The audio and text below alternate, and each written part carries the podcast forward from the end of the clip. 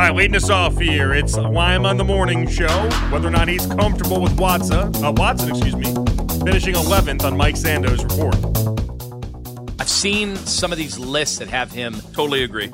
just uh, intentionally, agree. intentionally way down on the list. In this case, these are the actual people working in the league. Now, that doesn't mean that they're all necessarily right or wrong, but a good sampling of the guys that are in This the league that makes money doing this And- for a and living. Thank you. And breaks this is why tape. I make such a big damn deal about Mike Sando's QB tiers amongst everything else.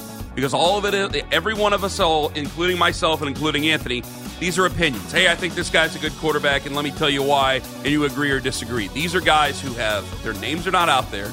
They have no dog in the fight. They are not upset about anything that was alleged or anything like that because that's not their job to be upset about anything like that. These are pure football people. They put Deshaun Watson at 11. Is that fair? Is that something I should be worried about? Obviously, no. At $230 million it's not what you paid for. But that's as of right now. Guys can go up and down, I'm sure. That's, again, why this is such a big year for him. Yeah. I believe if you go back to his final year in Houston, the last time he played, where he put up the big numbers, but they lost every game. It Mm-hmm. certainly wasn't his fault they lost the games. We understand that. His numbers also He's are still probably a starting quarterback, Yeah, and there's a lot of things that are outside his and power. at I that get point too, his numbers were probably inflated because they were they were losing every game, and Mm-hmm. and you know teams will let you throw the ball up and down the field. With that said, he was good. I mean, I, I remember making a case for him. He was really good. I think at that time he had to have been probably fifth, you know, on that list. So he's he's been docked accordingly based on what we saw last year, the rust factor, and and him just being out all that time. There was going to be you know, an evaluation that probably wasn't as rosy. With that said, I'm I'm comfortable with 11. Honestly, I'm not really comfortable with 11. I just disagree. I'm happy that Lima's comfortable with it, but I, I'm just not. I if there's seven quarterbacks, and that's the number. There are seven other quarterbacks in the AFC that are above Deshaun Watson, and the top five on that list are all members of the AFC. I'm sorry, that's just too much of a hurdle to overcome. I I can't live in that world. I just refuse to. It's just it's too tough. I need Deshaun Watson to be better than the 11th best quarterback. I need him to be a top five. I need him to be in that top five AFC quarterback list so that anytime you enter a game, you can legitimately think quarterbacks are going to play about a wash. It's going to be a coin flip everywhere else. Let's figure this whole thing out. Here's where we're going to have our advantages. Here's where we're going to go ahead and win this game. Every game outside of Mahomes, we, we should get Watson to a point. $230 million guaranteed should get me to a point where every game outside of Kansas City, we get to call the quarterbacks a wash. You want to extend that out to Mahomes and Burrow, I can listen to the conversation. But you're telling me against Justin Herbert, Herbert's got the advantage all time? That's not why we paid that much money. No. You paid that that amount of guaranteed money and you made that deal because and you went you moved on from Baker Mayfield with the idea that he would get you to a point where when you took on the big dogs, the Herberts of the world, it was going to be a wash at worst. That's why they've spent so much developing the other parts of that team. He needs to be at least as good as some of these other quarterbacks. No doubt about it. 11th isn't good enough for me. All right. Nick and Dustin on the Aaron Civale trade to Tampa Bay. Part of my thinking on this is clouded by the Guardians' inability to evaluate and develop hitters. I just, they, I mean, they can't evaluate successfully the guys they have in house. Like right now, if you still had Nolan Jones and Will Benson, your outfield would be fixed. Like you wouldn't have a spot for Will Brennan. Oh darn! Right.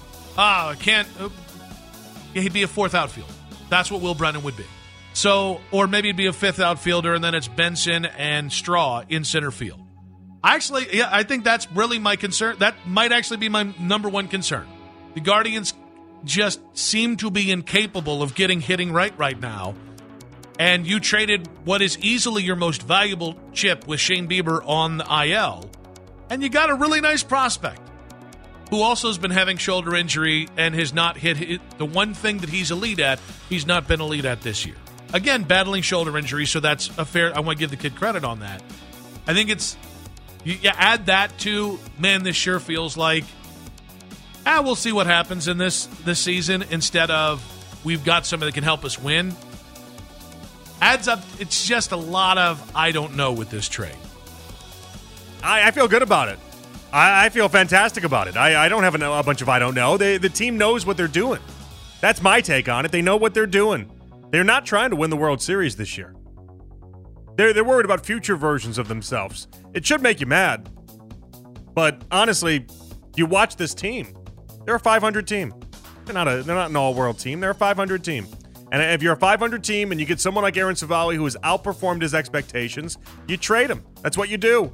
When you when you're able to get that type of return, you trade him and you worry about the future. Rosario's gone because they're worried about the future. Now Civale's gone because they're worried about the future. I don't know how many signs they have to continue to, to, to, tell the fan base that they're not trying for this year.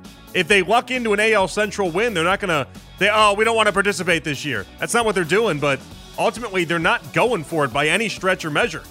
So you just have to at least act accordingly based off of that info and what they're trying to tell you guys based off of these moves. All right, next up Baskin and Phelps on whether or not the Hall of Fame game could become a regular season game every year. There are a bunch of things that are going through my mind right now, like especially the timing of things. First of all, I don't necessarily think you have to marry the game with the enshrinement, do you? Well, it, take it pro is. It take- is now, but the game's a waste. Yeah, the game is a waste. But so I don't know that they need to be married. Why couldn't you do the enshrinement now and then play the game week one of the NFL season? I don't agree. like to me, I I, don't I don't think that's a big deal. It's more to me. It's more of a plug for the Hall of Fame because it kind of gets a double whammy. NFL Network all this week, Yeah. you know, and they'll they'll be putting everything on there, and then network TV for the the big game that actually means something. First game of the year. They, they don't have the attendance in order to make this work. Now, if you want to say they want to blow out the amount of fans that they currently can sit and then uh, make it even larger, I it feels like a lot for a, a regular season game. But correct me if I'm wrong. I, I believe it only hold it, it holds like thirty thousand people, right? It's not. I'll, I'll look it up in between the break. I don't think it's one of these places that holds sixty thousand or so. That would really surprise me. In fact, I broadcasted from that stadium before, and so I've I've done I actually did a I did a game there. The only game I've ever called in my life. Okay, only game I've ever done. I'm not a play-by-play guy. I'm I'm a sports talk radio host. That's that's what I do, and I do not do play-by-play. But my little brother's college went to St. Ambrose University. They needed a place to play, and they needed a or not a place to play. Excuse me, they had a place to play. They needed a broadcaster, and uh, I said I would do the game. My little brother did the the color commentating. I did the play by play. Only game I've ever called was with my little brother, and uh, it was great. We had a lot of fun. It was awesome, and, but it was not. I don't remember that being a massively large stadium. And I think that's got to be one of the big things that would hold it back. I know you're like, but Jonathan, they've played all these sorts of games at different stadium levels before. Chargers, for instance, Chargers did a whole season in like a 25,000 seat stadium. That's all good and fine. But if you want to grow the game, only time you're going to do it in a 25,000 seat stadium is if it's the only stadium in a place like Mexico City or something. I, I somewhere that really actually grows the game in the process. Chargers were the exception because of logistics. It's not it's not something they want to make a habit out of. It's a lot of money that's just out of their pockets in doing that. It just it makes no financial sense in my estimation.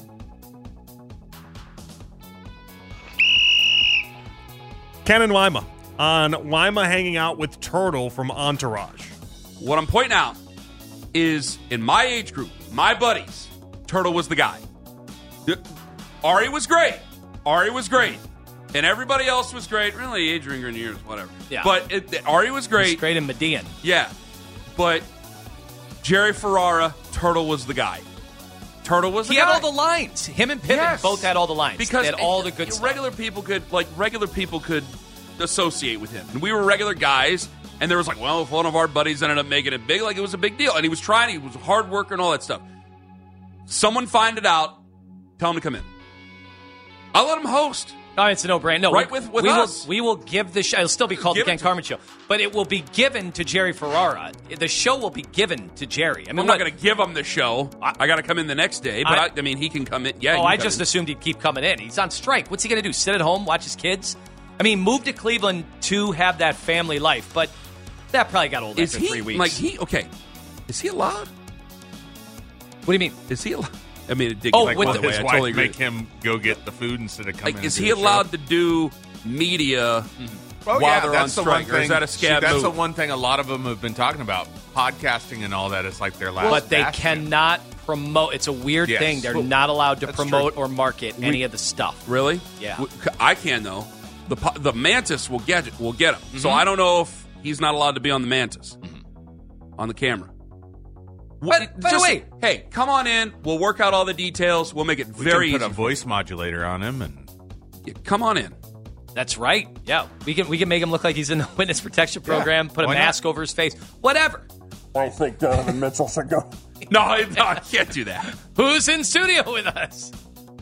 He was Sounds like Kane in the. WWE. he was very pleasant, and he loves sports talk radio. I love this.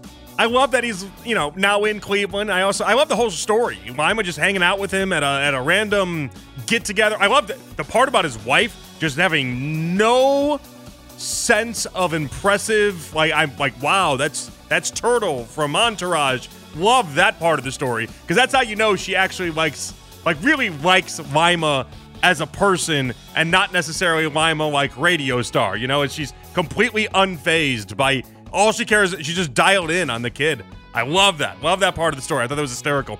But here's the thing. I went to Turtle's page. Turtle, first off, was not the best character on Entourage. It was it was easily Jeremy Piven. Nobody can really rewrite it any sort of way. Ari Gold was the very best. That's just what it was. Turtle had great lines. Turtle also hooked up with uh, uh, a lot of like that part of things was very cool. That they always gave Turtle like you know the best looking girls in the show to hook up with. That was always fun. But I looked up Turtle's Instagram today. I have no problem playing. Uh, playing. I like playing public golf courses. That's the only thing I, I play is public golf courses. You're Turtle from Entourage. Why are we playing the same golf courses, sir?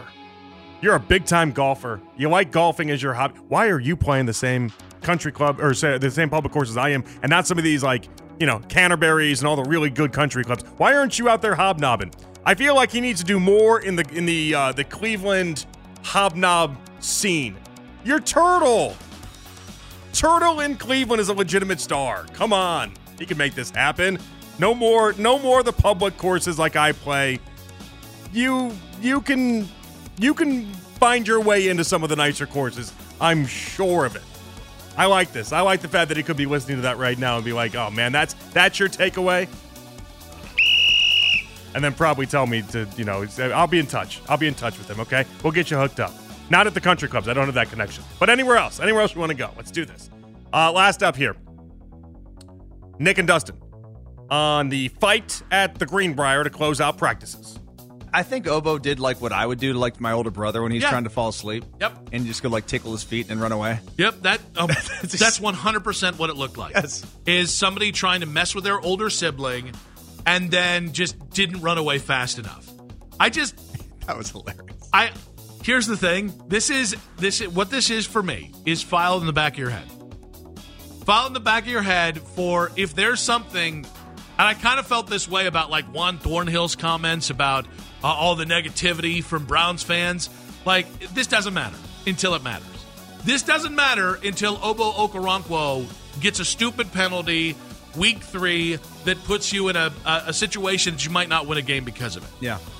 It's like uh, there was something, and I cannot remember what it was before the helmet situation with Dwayne Rudd, but I remember there being something that that folks here were like, I don't know if I like that Dwayne Rudd, and then the helmet thing happened, and people turned on him and referenced that thing. That's what this is. It does not matter until it matters. Also, as camp fight go or camp camp fights go, it was the softest uh, camp fight we've we've I think I, I remember.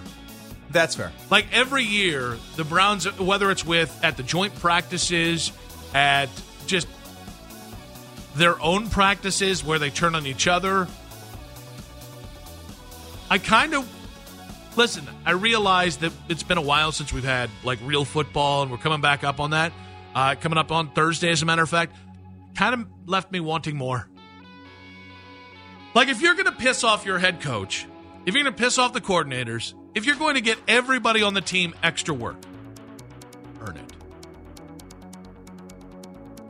I guess so. Earn it? I get the logic. I get the logic. You're to make people, uh, you know, all be mad at you. You at least uh, make sure you get it done right. That's where I want to go with you guys. Do camp fights mean anything to you? But more importantly, there's something that happened after the camp fight that I think is a big problem for the Browns moving forward. I'll explain what that is as well. We'll get to off the beaten path coming up at 9:40. It's overtime with Jonathan Peterlin here with you on the fan. All righty, back at it here on the fan. It is overtime with Jonathan Peterlin. We'll get to off the beaten path in about 20 minutes. You know, before we get back to the Browns and, and whether that fight meant anything, and my big takeaway that happened after the fight, I think I might be becoming a history guy. Don't hold me to it, though. Don't hold me to it. I, you know, I, a couple weeks ago, I was I was going through some of my like I'm I'm basically as much of a guy's guy as you could picture up in that I golf all the time. I drink scotch.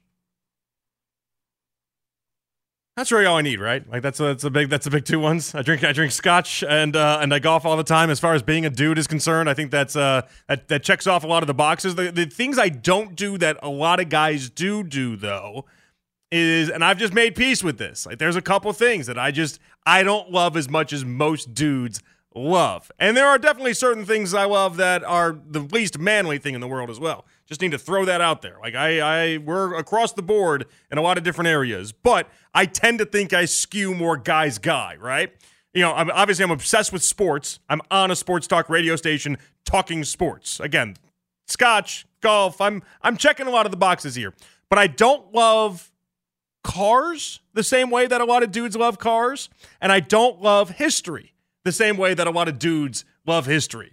And this morning, I spent like an hour and a half going through some of the uh, the history lessons of past, and I was a couple things, couple things. And I know it's like, how can this be mind blowing to you? It's history. It's been around. Uh, you know, we've had 80 years for you to figure out what happened in 1945. I know, I know, I know. It's not my thing. It's just it's never been my thing. But I was scrolling through on Facebook and I saw something from Hiroshima, and I was like, wait a second. I can't remember who the president was during Hiroshima. I have no idea who that is. And it just blanked on me. I had no idea who the president was during Hiroshima. Zero clue. And so I went and I looked it up, and then I saw that it was Truman. And I was like, wait, okay. So Truman authorized it all. That was that was Truman's deal. I did a report on Truman in fourth grade, okay? They gave each one of our class member, everyone got a president, right? And I got Truman as my president. And the only thing of consequence that I had with Truman was him holding up the paper of like him where he thought that he had lost and it was like the printer that the paper printed out that he had lost but really he had won and it was like one big gag joke or whatever. And I was like it. That was the only that was the only thing of consequence. I wrote a whole biography on Truman and didn't once mention anything about Hiroshima or any of the atomic bombs or anything. And obviously Oppenheimer's got everyone interested in some of the atomic bomb stuff. So I think that's why it popped up to begin with, but I was like, wait a second.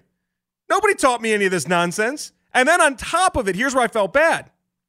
I felt bad because I've been going through my entire life when people ask me who my favorite president is, I've always just said Truman because I did this report on him in fourth grade. I had no idea. Nobody, nobody, not one person then said, Oh, you love the dude that was responsible for hundreds of thousands of people, innocent people just dying that nobody ever brings up? I guess I did. I guess I did. Would have been nice, Avita, to tell me what was going on in history class there. Would have been nice, somebody, to tell me what was going on. I had no idea. Zero idea. He was just my my boilerplate's favorite president answer because I did a book report on him in fourth grade that he was randomly assigned, and I was like, oh, he seems like a decent guy. Because of course he seemed like a decent guy. I didn't have the internet back then. There was no internet when I was doing these book reports in fourth grade. So like it wasn't like I was like, oh, I just didn't have didn't understand how Wikipedia worked. No. They gave you got the the history books they gave you And those history books weren't putting anything like that in, in the print. And there we are. So I read it for like an hour and a half, two wars. And I ended up, uh, two hours. I ended up uh, talking about like the war on terror and all these different type of things. You really go down a nice little black hole if you want to go down that hole. So I don't understand the appeal of history, but I might be more interested in history today than I was, let's say, I don't know, 24 hours ago. I want to find out what else I got wrong and what, what kind of idiotic things I'm telling people that everyone apparently knows that I just, not a history guy. Not a history guy. Anyway, kind of fun learning today. It's fun learning. I did. I, I thought to myself, I'm like, if, if I showed this type of interest in like fifth grade, people would have been like, oh, oh, geez, you could you could really you could do something with that history. You could do something. You could figure something out. No, no, not a not a chance. But like, come on, Truman, come on. Anyway, you saw the fight. Speaking of fights, you saw the fight at camp that ended at the Greenbrier, and Obo barely tapped him. Hudson snapped for some reason. Maybe he didn't want to be disrespected. I'm not sure, but it was a it was a light slap. In that setting, I think it's different than when someone slaps you in an office setting. You know, real life, someone slaps me like that, I'm probably mad about it. It felt close to, you know, the glove slap you do when you wanted pistols at dawn with someone. If you're either a, a Hamilton era human or Homer Simpson. Pistols at dawn. Look at me. What a history buff I am. Look at me. Just bringing all these things out. One of the lamest camp fights I've ever seen before the punch. The punch itself was a real punch, though. But that's just because James Hudson clearly just wanted to punch someone. I don't need to be out here looking like the groundskeeper from Rudy, just, uh, you know, emphatic slow clap applause. So much delight in my eyes because a camp fight does for me about as much as watching them all do the sprints they did after. Was Hudson mad because Obo was making him look stupid consistently? That's what I want to know. You know, Travis Kelce got in a fight the other day the best of teammates and people we consider to be great leaders, let the moment on the football field sometime get the best of them. It happens. It's not something I can make a big deal out of. I just, I can't do it. I won't do it. I'm not going to do it.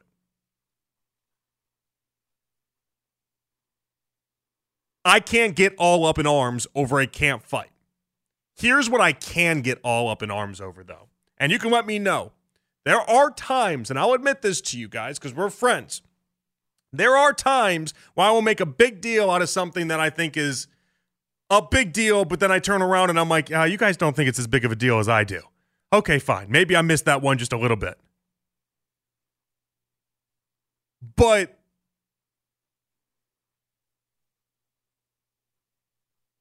after they got in the fight, Kevin Stefanski made them run laps. They're supposed to do three laps. Watch the video. Go watch it. You tell me if you thought anyone ran hard. You tell me if you thought anybody ran with authority, anybody ran as if they were actually trying to impress Kevin Stefanski. It didn't even feel like they were getting cardio out there. I run faster than these guys, and these guys are professional athletes. That was a light jog at best. And I think it's symbolic as of right now of the lack of respect that Kevin Stefanski gets from these guys. Do you think Bill Belichick, when he tells his players to sprint, do you think they jog or do you think they actually sprint? Do you think they actually get out there and, and run? I, I'm sorry. I I that that was the worst part of all this to me. It wasn't Obo versus Hudson. It wasn't this big magnificent fight or anything attached to it, or the lead up to it that was basically a, a, glove slap, as I mentioned previously. It wasn't really that. The the big thing for me was this idea that Kevin Stefanski didn't get the Browns players to buy in to what he was trying to get them to buy into. And then he called it. Then he called the practice and was like, all right, everyone, uh, we're going to let the, the moving trucks uh, get everything on the moving trucks and get out of here. Let these guys uh, pack up things for the Greenbrier and let's get this thing going.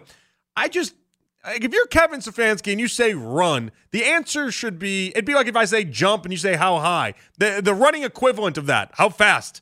That should be what they say. They just, for some reason, you can look at the video. It's everywhere online. These Browns players, they just go through this light saunter, this light jog they couldn't win a race against toddlers with how slow they were going. I don't know why all of a sudden Kevin Stefanski thought that was acceptable. One of two things should have happened. Either Kevin Stefanski stopped their running and said, You don't give me that half ass attempt at a run. You're going to run six times, like his 1945 practices. You're going to run six times, and you're going to run your butt off and make it count. Or the second thing that should have happened, and again, I don't know why none of these things did happen, but Kevin Stefanski should have, in that moment, scolded the living daylights out of those players for that half-assed effort that they gave. These are the little things. I, I just I hate to make a, a, a you know, massive deal out of a just a, a molehill, really. But I, I, I look at these and I, I always think about this with sports. I think about this with life. The little things add up. You know, my boss. I got respect for both of my bosses. I, I have like seven bosses. I shouldn't say both of my bosses. I have a lot of bosses here. I have respect. I have respect for my bosses. If they were to tell me to do something, I'm going to do it. I'm going to do it good to my best ability. I'm, I'm not going to uh, slap them in the face in the process. When you jog, I don't care if you ran a, and these practices have not been hard. I don't care if you're out there for two hours though.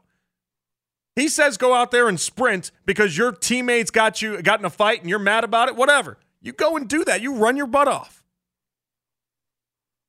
I mean, my goodness, there are there are there are college players that wouldn't act this way. How Dominic was a college player. Dominic, you were a D3 college football player, were you not?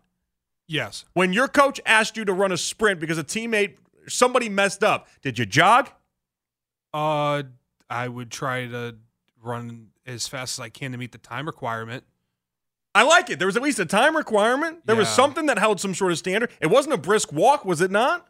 No, and even if there wasn't, if it was just a punishment, you for sure were not doing that because our coaches held us to a standard, Right? and we would not be jogging. We'd be getting screamed at and Yes. run hills. This is what's supposed to happen. I hate to be like, uh, again, old school football on this one, but uh, I promise you, Belichick tells the Patriots players to go run. They're running their butt off.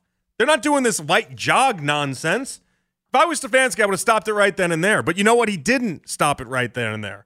I, I, thought the whole thing was, I thought, I thought it was problematic. I really did. Uh, how you treat your coach in that instance and the lack of respect you showed for what he had to say to you, I just I thought it meant something. I really did. I don't think they respect Kevin Stefanski the way that they should. Uh, and again, I, I don't. I shouldn't say should. Shouldn't say should.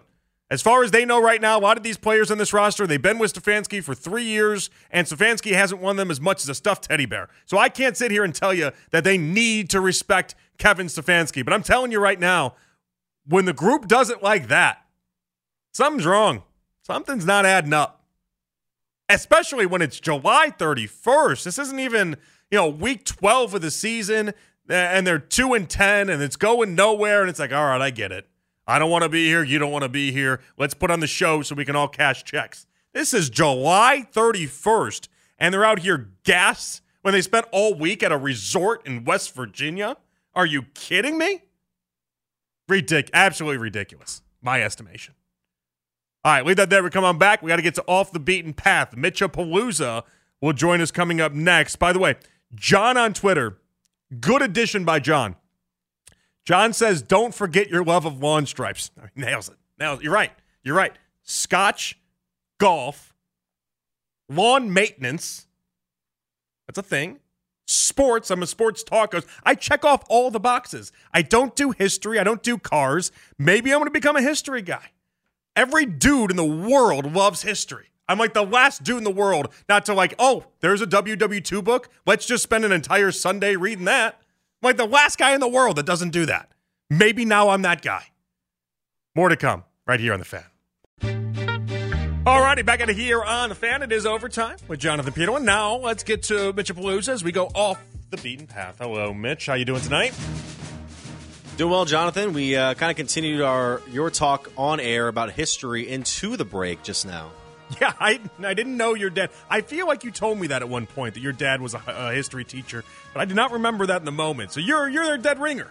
Absolutely, no. I, that was the one class, especially where I really had to pay attention. But it wasn't solely because I wanted to do well in his class. It's like I really took to history compared to some of the other subjects, and it kind of just stayed in my brain for all these years. Well, I would hope so. I mean, if your dad was very fascinated by it, but I'm telling you, every dude, every dude loves history. I'm the only dude on planet Earth that is not just really enamored myself with history. And again, this morning I was up for like an hour and a half. I started. I went. I went through it all. You had no. I, I knew nothing about the Cold War. Learned all about that this morning. I was doing all sorts of research on. It was really it was a big war day, Mitchapalooza. We started we started with everything in '45 uh, with Hiroshima, and then we just kind of made our way through to the different wars. I mean, Wikipedia is incredible though.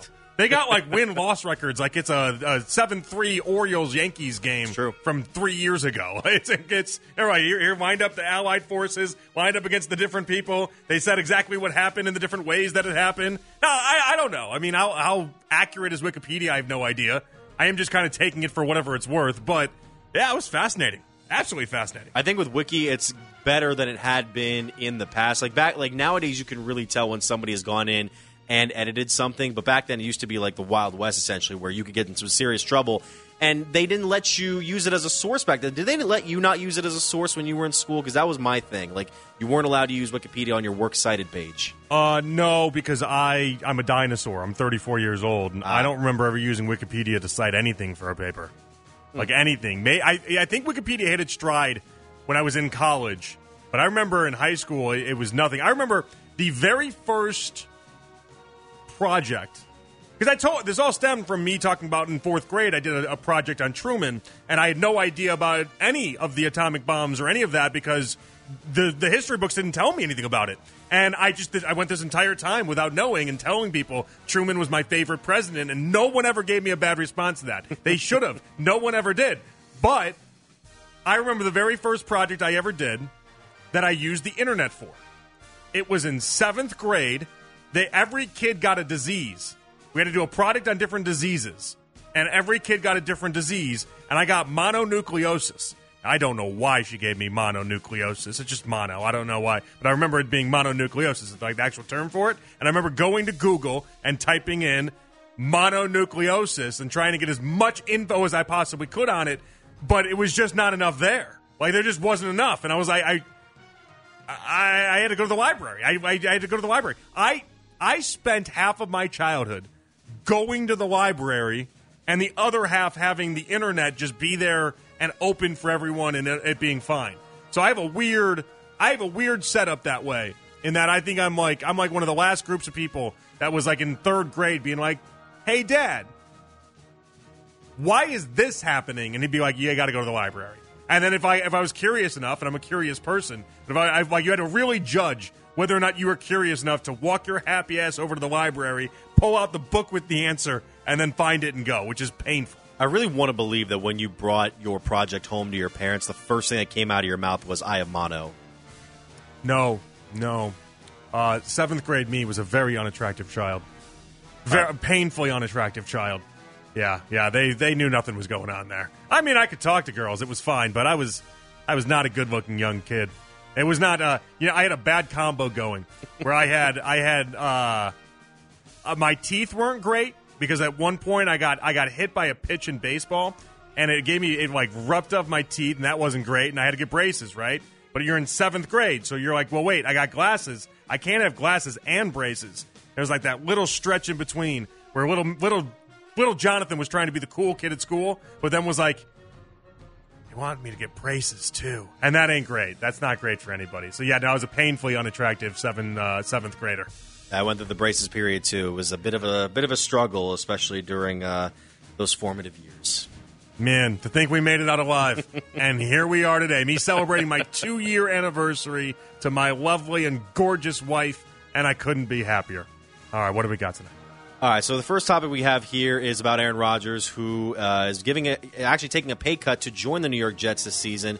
On Wednesday, Rodgers agreed to sign a two-year deal with 75 million guaranteed through 2024, but it's kind of through options, so essentially $35 million what he'll be leaving on the table for the Jets. Uh, Rodgers was asked about the move, told Peter King that he thought it was important to know how committed he was, and that he could allow the team to potentially make moves down the line, especially towards a trade deadline, because he kind of cited, you know, there are more moves made during the trade deadline now and at certain points during the season, especially for big time players. So, how much stock do you think we should put into Rodgers seemingly giving charity to help out his new team? I have a rule on this.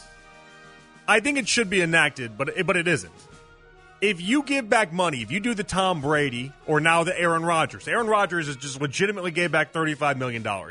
I believe you should then have say in who they end up spending the money on. Only the 35 million. Now Aaron Rodgers has a seat at the table anyway. That's part of this deal with the Jets. He's going to have inclusion. But I believe if it's if the 35 million he gave up, he should have full autonomy for where that 35 million goes. And I think that's kind of what he did it for. Like, hey, I want this, I want receiver X. Go out and get me that guy. And then they can't turn around and say, "Oh, but we're broke," or "Oh, we don't have the money to do it." Like, no, you have the money. I gave you the money. Now go out and, and make this happen. I think that's what he's doing it for. You know, Aaron Rodgers at such an interesting point in his career. I believe at this point, he needs players more than he's ever needed them, right? And I think he understands that. He needs he needs really good weapons, and I don't think he can get away without having really good weapons. And maybe this is part of way part of a way of getting that done. I tried making sure I got the numbers right on this. He moved back a $58.3 million option bonus to 2024, which means that he'd be owed more than 107 million that season. That's insane for a 40 year old quarterback, no matter how many MVPs he's won. Yeah, again, it, it, it's that, that, that's fun money. You know what I mean? But the actual number is about thirty-five million or so that he's actually legitimately just giving Right. back to them, and that's the important part. That's what you got to. His bottom line at the end of the day will look like that. I think the assurance of this, though, as you mentioned, the insurance, the assurance of this is fantastic for Jets fans to know he's not just one and done. He's got some skin in the game. They are our ba- buddy Nick it's Costa essentially says. backloading it via option so that they Yeah. probably won't have to tr- to give it to him because I don't know if he's going to last five more years at No. this rate in the NFL. Then again, Tom Brady lasted longer than we thought. Who knows? Um, I'd be worried about this next year and how it goes if I'm if So- I'm Jets fans. I'm worried about it for him. Well, two quarterbacks that I'm not so sure will last as long as Brady or uh, Rodgers will be. Uh, two of them in Tampa Bay, Baker Mayfield and Kyle Trask. There's a QB battle going down in Tampa. Obviously, I still think that Baker's probably going to be the Week One QB, but there's been some reports from Tampa camp that uh, Kyle Trask might be the one that's outperforming right now. Greg Auman of Fox Sports tweeted today that Baker has a total of four interceptions through five Bengals practices. Trask has one. And I wrote, uh, I read uh, SB Nation's Evan Wanish today that Baker had one pass today tipped and picked off. Uh, while he had threw another one straight up in the, the end pick. zone. The pick was awful. Yeah. He also wrote, quote, Trask showed accuracy and some serious zip on the ball while Mayfield struggled at times with hitting his targets, unquote. Now, it's early in camp, and I still think he'll be the starter. Baker will be. But is there a serious QB battle brewing in Tampa?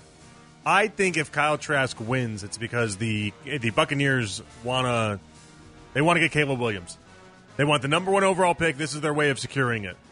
If Baker is the week one quarterback, though, I think the weaker quarterback's going to win out because I think they want Caleb Williams, and I, you can't publicly say you want to play the weaker guy. So I hmm, maybe Baker knows that. Maybe Baker knows that. He's tanking the competition. That would be a, a bridge too far. I don't think he's going to go down that road. If Baker doesn't win and it ends up being Kyle Trask, expect Baker to ask a trade the very next day. That's just how Baker operates because Baker would be done. No one in the NFL would give him a starting opportunity if he doesn't do that right away. And so, yeah, he's really, this is his last shot. He's on one of the worst teams in the NFL. I hate how this has become his life. I really do. It's so bothersome to me. I feel so bad for him. He was just he was uh, too many coordinators, too many coaches. He got jerked around. I'm telling you, I've never seen a better college quarterback from a efficiency standpoint. I've seen better college quarterbacks. Right. You know, Tebow was one of the best college quarterbacks you'd ever see, right? But from an, an efficiency standpoint, what I thought would translate to the NFL, I it's amazing to me how Baker just never got it figured out. But too many people messed with him. He had too many cooks in the in the kitchen, and it never it never got there. I hate that this is his outcome now. He deserves so much better than that. It's unfortunate, and time is going to tell whether or not he'll be able to continue being a starter in the continue being a quarterback in the NFL, let Yeah, I alone mean, because he's not going to light it up in Tampa Bay. That's not going to happen. Probably we all know that. So even if he wins out the battle, it's going to be this long road to then uh, Baker finding his way on a college football site is set talking about because he's not going on an NFL set. That's not happening. No. You have to have success in order to go in a, a, an NFL or time. You either got to wait like ten years or you got to. It's rare to go right from the NFL being as dog of a quarterback as he's been. There are guys I'm not saying Baker's that guy. Baker ba- Baker looks much better in the college football world than he does the NFL world. He could instantly go on like the Fox noon kickoff show and be heralded and awesome and all those type of things. NFL, we'll all look at him like a slappy in the NFL. We don't want him talking the, the NFL game. I do agree that he'll probably be on a college show rather than NFL should he choose to do so. However, he does have, I think, one more playoff win than a guy who is on uh, a major NFL uh, network show, and that is Dan Orlovsky, who was on ESPN's first. yeah, but Dan had to wait time. Yeah. Dan had to wait time, and Dan also was the right mix of uh, backup. It started a little bit, but like he was enough of a mix of no one took him seriously as a quarterback. We took Baker seriously. Like RG three, for instance, RG three was awesome. Yep. won the Rookie of the Year, did all that, and then was made of glass, and it was what it was. And it, RG three had to wait the appropriate amount of time before then he could go into that world. Right? There's there's there's enough there. But RG3 was still awesome enough. I think it outbalanced a lot of it. I, with Baker, I think he'd be good at it. I don't think we'd take his word seriously enough right now. We're in a college game. He could step on any set and instantly be awesome. All right, what, what did Orlovsky say? I'm sorry. Orlovsky was talking earlier today on ESPN about uh, Chicago Bears quarterback Justin Fields, who had Yeah. a bit of a, a bounce back sophomore year after struggling his rookie season. Now, even though he enters this year with as much potential as he does questions, Orlovsky uh, says he expects Fields to be around near MVP status for this season. Now, keep in mind, this, he, he one of the things he cites is that Chicago was uh, like QB Siberia last season that no quarterback was should have wanted to play there, and Fields did the best with what he had. And this year he gets a new wide receiver in DJ Moore. They're bolstering the rest of that roster. I think that Field. I hope that Fields can keep developing, but do we think MVP status should be the expectation? Yeah, MVP's a little bit much there. I love what Fields could be, though. I really do. I don't think people quite put together how effective he was on the ground last year. He was so incredible. But the, the best part about that is that that's not what he did great at Ohio State. I think he's got everything. I think he was given an awful circumstance last year. No weapons around him, no offensive line, no anything. This year it's going to be a lot better for him. He's going to have a lot better passing numbers. His year two, though, his year two rushing numbers are very similar to Lamar Jackson in year two. Like, and, and in that year two for Lamar, that's the year that he won the league MVP. I'm telling you, there could be big things on the horizon for Justin Fields. There really could. And that is off the beaten path. All right, nice job, Mitch. We come on back. What Browns player is facing the most pressure beyond Deshaun Watson? 216 474 0092. We'll do it next, right here on the fan.